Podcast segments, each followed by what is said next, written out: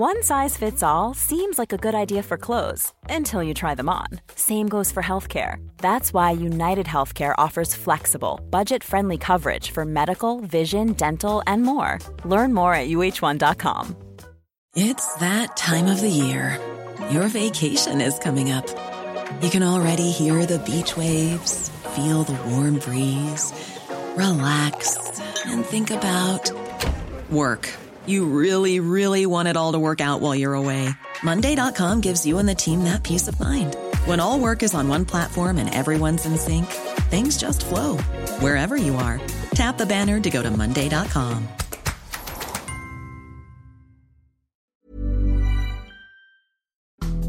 It's Tuesday evening, the 3rd of November. You're very welcome to the Inside Politics podcast from the Irish Times. I'm Pat Leahy. Now, Taoiseach, Taoiseach even, everybody calls him Taoiseach, but he's the Taoiseach. Leo Varadkar has just finished uh, his question and answer session in the Dáil on the recent controversy over the leaking of the GP's new contract back in 2019, which controversy has transfixed politics in recent days and which the government is hoping it can now put behind them. Well, as I say, the Taoiseach has recently finished. In the Dáil to discuss this, I am joined by two of our political staff, Jack Horgan Jones and Jennifer Bray. Good evening and thanks for joining us. Jennifer, you were watching the Dáil exchanges, which have just concluded. What did you think of them, or will you take us through them first? I'll take you through them. Yeah, no problem. Um, so the Taoiseach Leo Varadkar, who once again was referred to as the Taoiseach, um, he's constantly being referred to the Taoiseach by everybody. He's, I'd say he hates that. Oh, I'd say he does. I mean, you know, Anyway, moving on. Uh, yeah, so he he gave a, a, defence of his leaking of this GP deal to the NAGP, and we know a lot of the backstory. So he took to his feet in the Dáil and, and, and talked about, I suppose he started off talking about the place of GPs in the community, about his own background uh, in health, about how the government had decided to deal with the IMO. He referenced very early on that there was a bitter rivalry between the IMO and between the NAGP, um, and that the aim of his sending this document to the former president of the NAGP was designed to keep them engaged, involved, and informed. So he gave us a little bit of the of the background in in relation to it. He talked about how when he became Taoiseach, he made it clear that he had what he called, and I'm sure you remember this, unfinished business in the Department of Health. And he said he wanted to use his influence uh, in, in as his in his role as as Taoiseach to secure a new deal, a new GP uh, deal. In relation to this, he talked about the backing he had from his colleagues at the time, Paschal Donohoe, Simon Harris, and the funding that he he hoped to to secure. So, having gone through, I suppose some of the some of the context behind it, he talked then uh, a little bit about how at the time when the deal was being finalised, a lot of the opposition TDs and deputies in the chamber would have been critical of the fact that the deal had not been published and the deal maybe had not been shared. And he said that it was pointed out at the time that actually this presented somewhat of an unfair uh, disadvantage to other GPs who hadn't seen it. So that was kind of him defending, uh, once again, his his sending it on to the NAGP. So he talked then a little bit about the circumstances surrounding why he gave this document to Matthew O'Toole. He said it was provided on a confidential basis, publication had been imminent, and that that this was going to be supplied to the NAGP and but the crucial part of what he was saying was that it did not confer any advantage to the NAGP that that was the point that he was very keen to point out. He said and this distancing uh, Jen sorry I, I I thought this was you know, one of the centerpieces of his contribution uh, was this repeated and actually, you know, quite edgy distancing of himself from Dr. Matthew O'Toole. Exactly, yeah. He did talk a bit about how uh, to paraphrase him, sometimes people who say they're very close to you, who maybe talk up their influence or talk up their access to you, maybe it isn't always so that there are friends and then there are friends. I think the uh, what he's saying there is that there are friends who say to other people that there are, but then there are actual close friends who who probably do have uh, uh more access. Uh, so he was kind of, I suppose, distancing himself um, in in that way from from Matthew O'Toole, I think he was very keen to point out as well from his perspective that it had been alleged over the last couple of days, uh, as he's put it, that there was something improper or something indeed criminal about what had happened, but that he says was absolutely not the case. He said that some of the opposition had said that. Uh, basically the former head of the NAGP had been a Varadkar cheerleader, and he said that that wasn't the case when the NAGP had said that uh, basically criticised Fine Gael's record, uh, specifically in relation in, to how uh, to health. So he was pointing out that how could it be the case that this person is a cheerleader for him or for Fine Gael when they're out protesting outside the Dáil, saying the exact opposite and and, and saying criticising their their records. Now, Varadkar did despite defending himself and distancing himself from Matthew O'Toole, say that he recognised that the the way in which he provided this information perhaps was a little bit too informal. He said he probably should have brought them in around the table and talked them through the document, even if it was something that was done on a page by page basis. And he also regretted the fact that it caused so much controversy and and I suppose the fact that many of his colleagues have had to go out and bat for him over the last couple of days when over over an issue which really I suppose everybody wish, wishes had never had happened. He was determined to, seemed to me looking in, to strike a, a note of humility that requires a certain effort from him. Uh, uh, I think I was also struck by the. Uh, it was a different approach that many of the opposition TDs um, adopted, rather than ask him, you know, hold whole string of questions wrapped up in a speech and thus allowing him to answer the ones he wanted and discard the ones that he didn't. Um, many of them uh, sought to kind of uh, interrogate him in a more forensic way. And there was a, a number of bad senior counsel impressions uh, on, on, on the part of uh, several TDs. But actually, some of them did quite get at him, I thought, and did make him quite uncomfortable uh, in in uh, in, in, in parts. I'm thinking particularly of Pearse Doherty uh, on his relationship with uh, Dr. O'Toole and Paul Murphy um, on, on much the same subject. Yeah, definitely. I, I think that the tactics deployed by the opposition had varying success this evening. So we've seen less of the usual, less of the usual speechifying, more of the for maybe direct questions. You know, not not wasting any time, not much preamble. Just did you do X? Did you do Y? Etc. Etc. And getting straight to it. Which, as a journalist, I welcome because I'm always keen to just hear an answer to a question as opposed to a politician's long, long ramble.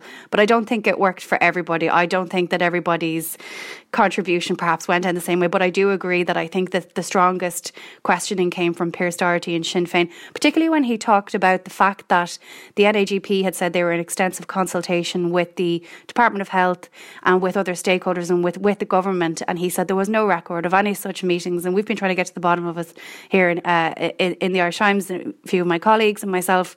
And, and I thought he was quite good on that. I thought he was very clear and it was, it was very easily understandable. Other opposition heads, perhaps not so much. I wasn't quite sure where Aodhán Ó Ríordáin was going with uh, some of his some of his questions. And if you ask me to summarise his point now, I wouldn't actually be able to. Um, but uh, notwithstanding that, I think I think his point was that he could be could have been a senior counsel if he wanted. Was that well? I missed that. But it, I suppose just to go back to another point you uh, or maybe an extra in Ally McBeal, or maybe younger listeners can look that up. I actually do remember Ally McBeal. Um, but uh, the one thing I would say then about the Sinn Féin uh, opposition is they were a pains to use the word friend. I think they used the word friend around 15 times. I was counting and then I lost track. So, you they said you gave this document to your friend. So I think that they got across the point that they wanted to. They didn't even necessarily have to get any gotcha questions. The point they made was quite obvious. You gave this to your friend. Um, and, you know, in relation to the other point you made about Leo Varadkar perhaps trying to portray a little bit of humility, a little bit of, um, you know, being apologetic for what happened, he did say that he has been guilty of errors of judgment in his time as a politician. I think there was a bit of sniggering at that. Uh, he said, obviously, that he was sorry. He said that while he has been guilty of errors of judgment over his career as a politician, he's never been motivated by anything that could be construed as corruption or anything negative in, in, in that in that regard. That it was an error of judgment, uh, but it was motivated by the best reasons. So, you know, for him, I think it was a, a strong enough defence. I, I think he'll probably have done enough uh, at the moment to maybe get through this. Um, but it has, I think, weakened him a little bit and it has portrayed him in a light as being, you know, this hashtag Leo the leak stuff that sticks, you know, it does stick. Um, it is a bit sticky. Jack, he, um, a lot, a lot of the questioning from uh, TDs in the earlier part of it, at, at least, referenced um, uh, text messages and WhatsApp messages and screen grabs of, of them that have been uh, that have been released kind of almost as the debate was going on or maybe a little bit before it. You've been looking at those and you've written up a report um, which is online now, but bring us up to speed on them if you can. So uh, the people will be familiar that this story emerged uh, through Village magazine over the weekend and uh, obviously a lot of the reporting that they had was based on um, on text messages either sent by the then Taoiseach or about the then Taoiseach. And and since that uh, report came out, they've kind of been heavily trailing this suggestion or this idea that you know there there was more to come. Um, and we saw uh, during the course of the debate, and indeed many of us have been circulated now at this stage, um, a, a PDF of further screen grabs um, of the same kind of thing, really. Um, there, there's some screenshots uh, taken from what appears to be Leo Varadkar's uh, mobile. There's other screenshots which are more kind of characterizations of um, Matthew O'Toole's relationship with uh, the then Taoiseach now Taoiseach by Matthew O'Toole. Uh, and then there's some other uh, some other Twitter direct messages between Matthew O'Toole and Simon Harris, the, the then uh, Minister for Health, in which Matthew O'Toole is, is seeking access effectively to the document which he ultimately gleaned from um, from Leo Varadkar. The, the question obviously is, you know, do do these uh, new exchanges add massively to the sum total of human knowledge about the interaction. Uh, I I would say on balance probably not. Um, there are some some some rather you know I, I would hesitate to say damaging, but certainly not positive characterizations of the relationship between Matthew O'Toole and Leo Varadkar. But I, I hasten that again. These are by Matthew O'Toole, where he suggests that you know Leo is constantly pulling strings for me and stuff like that. Which because it's not really a characterization that brings it too close to the, the front door of Leo Varadkar, it's not something that was said by or to him. He was able to kind of dance around that quite nimbly in the Dáil tonight and say, "Look, I can, I can I'm here." To account for my own actions. I'm here and, and I can't I can't speak to what other people have said about me and he appealed to, to his fellow deputies in the House and said, I'm sure people have effectively invoked your name in vain as a friend before and that's more or less what happened to me here. Um the the, the direct messages the direct messages to Simon Harris, again, you know, do they reveal any any wrongdoing or anything improper on behalf of the Minister for Health? No, they don't really, because he seems to have been asked for a document. He seems to politely, effectively said no. And again, while later on in the screen grabs, there's a, there's a suggestion that Matthew O'Toole is currently meeting with Simon Harris for lunch in Wicklow. Simon Harris was very quick, first in the form of a statement, and then latterly this evening in the Dáil to say that this never happened. You know, so um, yeah, he he stood up in the Dáil after the questions to Varadkar were completed, and he said, you know, for the record, he said, I I haven't, I never had lunch with uh, with Dr. O'Toole, which is in conflict with what Dr. O'Toole is is claiming in his messages to somebody else that have now come into the public domain, and I, it, I, I suppose it, it, it is in it supports the idea that Leo Varadkar was trying to convey, it seems to me, in the Dáil this evening, which is that he was not as close to Dr. O'Toole as Dr. O'Toole was suggesting to uh, to other people. I mean, he has has he thrown him under a bus? Is that putting it too strongly? He certainly distanced himself very dramatically from him and pointed out that politicians were well used to people exaggerating their relationships with them. Yeah, I, I think that, you know, as, as Jen correctly pointed out, there were a lot of people rushing to uh, to describe Matthew O'Toole as a friend of Leo Varadkar.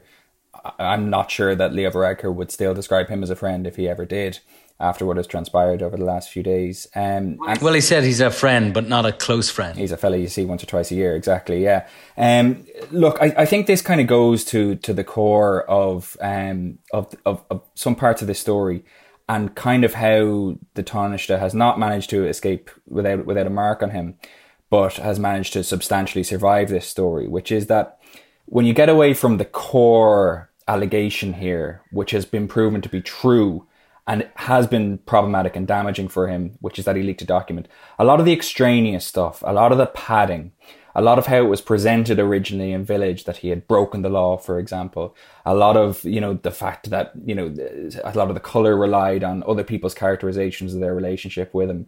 You know, ultimately he's been able to say, I'm not accountable for that, or that's not true, or it's false, or it's defamatory, which has given him this kind of arsenal of language and excuses to deploy around the topic meanwhile acknowledging that the central accusation was true. So he's been able to kind of, I think, limit the damage to a large degree by the way it's played out. And the timing of this plays into it as well.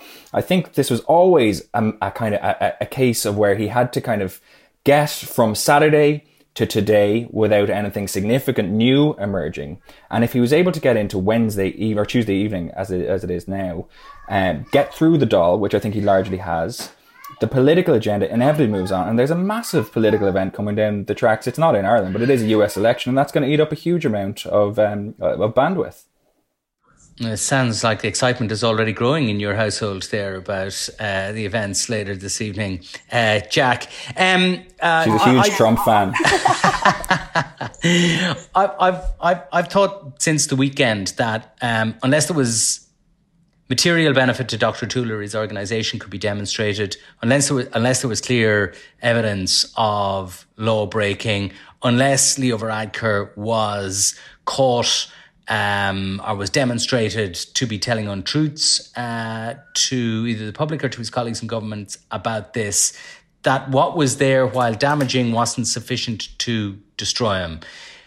I, if if I'm right about that, then this evening leaves him damaged but intact?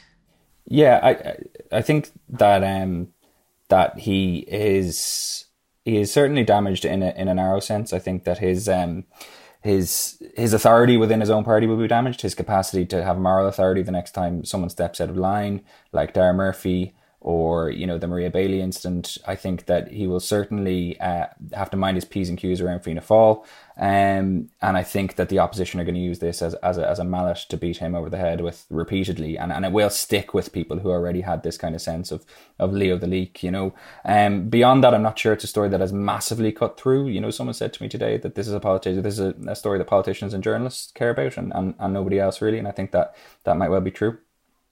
Jen. Yeah, I, w- I would agree with that. Uh, to be honest with you, I think it's kind of I think galling to see a lot of the politicians pointing at each other, demanding to know, have you ever leaked anything? Have you ever leaked anything? And then kind of, well, I haven't leaked that much. Everybody leaks. Politicians leak all the time to journalists. But why are they leaking? They're leaking information so that it gets to the public. Like, that's the point here. They're not telling you or me or Jack something so that you, me, or Jack will have this, you know, amazing nugget of information. Most of the time, it's in order for us to do our jobs as journalists and, you know, get information out there that otherwise would not we would not be able to. And so much of the conversation has gotten caught up on the uh, merits or lack of merits around leaking. Now, I know this was a different type of leak altogether. It's not to a journalist; it was to a representative body, and I fully accept that. But it's just a bit, you know, hearing people standing up in the Dáil demanding to know what they've leaked, when they've leaked it, why, or whatever. You know, everybody knows this is what happens, and uh, I think we should all be adult enough to to accept that now. Um, I would think that provided and this is the case anytime there is a controversy of any hue and it looks like you're getting to the final point of it. It's always the case that when you think that someone's safe, it's always on the condition that there's nothing else coming out the next day. And this is true here. I think probably I would imagine that it will blow over I think he has been helped by the fact that the US elections are tonight and everybody is gearing up for this and getting their plans ready for tonight. And it's going to be all about Trump tomorrow. Uh, I think that has helped him, to be honest. Well, we'll see what the night will bring elsewhere. And while we're on the subject, uh, there is a special podcast going out at God knows what time in the morning to discuss results, the emerging results. Let's hope we have a result at that stage of the American presidential election. So until then, have a very good evening.